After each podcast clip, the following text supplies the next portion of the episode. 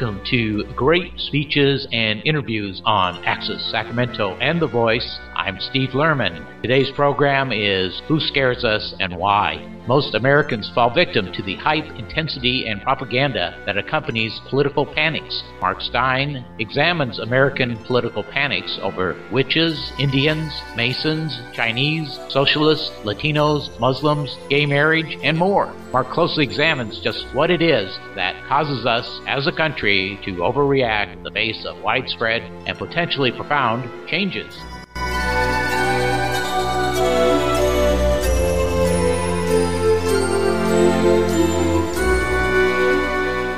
So when I set out to write this book, uh, kind of my underlying question was uh, uh, why do political panics happen? And I have to tell you that what I ended up finding is not what I quite what I expected to find. I began by looking at elements such as so do we get them at times of political hardship, uh, or is it off, more often is it uh, influential voices, politicians or people in the media of one type or another, uh, planting fears, or Conversely, is it grassroots conflicts, economic conflicts that bubble up and, and become widespread panics? Uh, uh, also, at the at the outset, I was looking to see if there was a, a clear distinction between alarm and panic, uh, because not all political alarm is, is necessarily panic. What was in my head at that point were things like, you know, after 9/11, uh, we had good reason to be concerned about terrorism in the United States. Uh, in 1949, when the Soviet Union detonated an atomic bomb, uh, you know, my parents' generation had uh, good reason to be concerned, if not alarmed, that we were no longer the only nation on our earth with this extremely powerful weapon. On the other hand, in 1834, when a mob burned down the Ursuline convent in Somerville, Massachusetts, that was panic. So, how did we get, for instance, to that point in 1834? And, and uh, as an example of kind of the things that go on in the book, I want to spend a few minutes looking at that event, the burning of that convent. Uh, and one of the first things I didn't expect to bump into, I bumped into with that event, which is rather than national hardship contributing to it, national success contributed to it. In fact, three national successes, if you will, contributed to it. Now, the first of them was we won the revolution. And once we won the revolution, suddenly there was concern that this freedom of religion that we established in this country, not the first country to do so, but that we established in this country, England had it as well, created a fear of Catholics. If enough Catholics start coming in, the Pope may end up running the country via, you know, controlling the, the votes of, of, of these uh, Catholics. Uh, five of the first 13 states had in their state constitutions uh, uh, a stipulation that only a Protestant could be elected to, to state office. Uh, and indeed, Catholics did start coming into this country. And I'm talking before the failure of the potato crop in Ireland in the 1840s. Uh, almost right off the bat, Catholics started coming in because of uh, turmoil in France surrounding the French Revolution, and Catholics from Ireland started coming in because of turmoil, political turmoil in Ireland. Uh, with conflicts uh, with England. Uh, uh, and as that was happening, two more national successes kick in. The first is in 1803, the Louisiana Purchase. We suddenly have all this new land. And in 1825, we complete the Erie Canal, which connects the original, if you will, body of land in this country to all this new land. And there's a trem- and, and this is where people are moving. And a lot of these newcomers are, who are Catholic are moving there, along with others. And there's this fear that, oh my gosh, we may lose all this. All this that we've gained, we may lose. So we come to 1834, and here is a case of indeed an influential voice inflaming the, these, these fears, though he is not the only influential voice to be doing it. But is a man named Lyman Beecher. He was a very prominent minister in Boston, highly respected, father of Harriet Beecher Stowe, and uh, if any of you have heard of the abolitionist Henry Ward Beecher, was also uh, was was his child, and he gave a sermon beginning of the sermon said, first line was that the Catholic system is averse to liberty. So that is the point of his sermon. And he says, uh, under uh, the influence of their priesthood, they may be induced to act as one. So here's one of the recurring elements I start finding a lot of across the board in panic is the use of absolutes. And the absolute here is that all Catholics think and act alike. He then goes on in the sermon and he uses what I call a blank to be filled in something else. You'll hear me talk about it a lot in the next 20 minutes or so uh, uh, as a recurring element. He says, How many presses might they influence by their promised patronage? How many mechanics, merchants, lawyers, physicians in any political crisis might they reach and render timid? I don't know how many. He doesn't tell us how many. That's for us to fill in. And there's no way we can do that without our personal fears and needs participating in the way we fill that, fill that in. He then goes on to actually hearken to national success. He says, It is the light of our Republican prosperity that is sending earthquakes under the, fa- the foundation of their thrones, meaning the popes, I guess, and they have absolute no hope of rest but by the absolute extinction of our light. A little further in this sermon, it's a fascinating sermon from the point of view of this book, anyway. He brings up something that is one the only element of this whole topic that is particularly American, because I believe that this kind of panic is a human behavior. Uh, I don't think it's a, a conservative behavior, a liberal behavior, American behavior. It's a human behavior. But there's one piece that is particularly American, though it probably has comparable elements in other countries, other cultures. Uh, and he writes, If this nation is, in the providence of God, destined to lead the way in the moral and political emancipation of the world. And let me cut in right there. there is a, uh, a, scholar, current scholar, who's Canadian, has a very Canadian name. His name is Sacvan Bercovitch. And he wrote a book entitled uh, The Puritan Origins of the American Self. And in this book, he argues that when the Puritans founded the Massachusetts Bay Colony, en route, they came with a mission, and it was, it was articulated en route by John Winthrop, their leader, in a sermon in which he said that in this new land we are going to create a new Jerusalem, a city on a hill. It's going from New Testament with that phrase. And it will be a beacon to the world of a pure Christianity. And through this beacon, we will bring that light to the world. Uh, uh, uh, what Bercovitch argues is that by the time the revolution took place, the people in America had secularized Winthrop's mission and replaced Christianity with liberty and freedom so that we would be a beacon to the world of liberty and freedom, democracy, and through that we would we would bring the light of the one true way to the world. Now, when I read that years ago, not that many years ago, but some years ago, my first thought was, "Wow, that's a really good point." My second thought, and in many ways the more important, was this little voice inside the middle of my brain that said, "But we are the one true way." I couldn't shake that, even with Bercovitch pointing it out. To this day, I can't I can't shake that. And I mention that because at least for me, but I don't think I'm alone, that's how potent that perception of myself as an American is. And Lyman Beecher, when he made this statement in this sermon, went on to say, uh, uh, uh, if in the providence of God we're destined to lead the way in the moral and political emancipation of the world, it is high time she understood her calling and were harnessed to the work. The work is a blank to be filled in. What constitutes the work? Within two days, I believe, if my memory is correct, of this sermon, a mob burned down the Ursuline Academy across the Charles River in Somerville, Massachusetts. Uh, this notion of influential voices, such as Lyman Beecher, is of course not an old one. Let's compare him to someone from the present. Beecher began that sermon by saying, The Catholic system uh, is averse to liberty. In 2011, Newt Gingrich said, I believe Sharia law is a, here comes an absolute, mortal threat to the survival of freedom in the United States. So we have the same absolute, very, very parallel statement. One is concerned about canon law, and the other is concerned about Sharia law becoming the rule in this country. And in fact, both of them are doing yet another element that recurs a lot, and that's what I call the filtered fact. Great Speeches and Interviews is your source for in depth information about the economy, war and peace, climate change, and more. Now, with more speeches and more interviews than the leading brand, also contains tasty tidbits of humor and song, fortified with more debates than the other brands, and all comparisons are fictional. Broadcast on Sunday from 6 to 8 p.m. on KUBU 96.5 FM.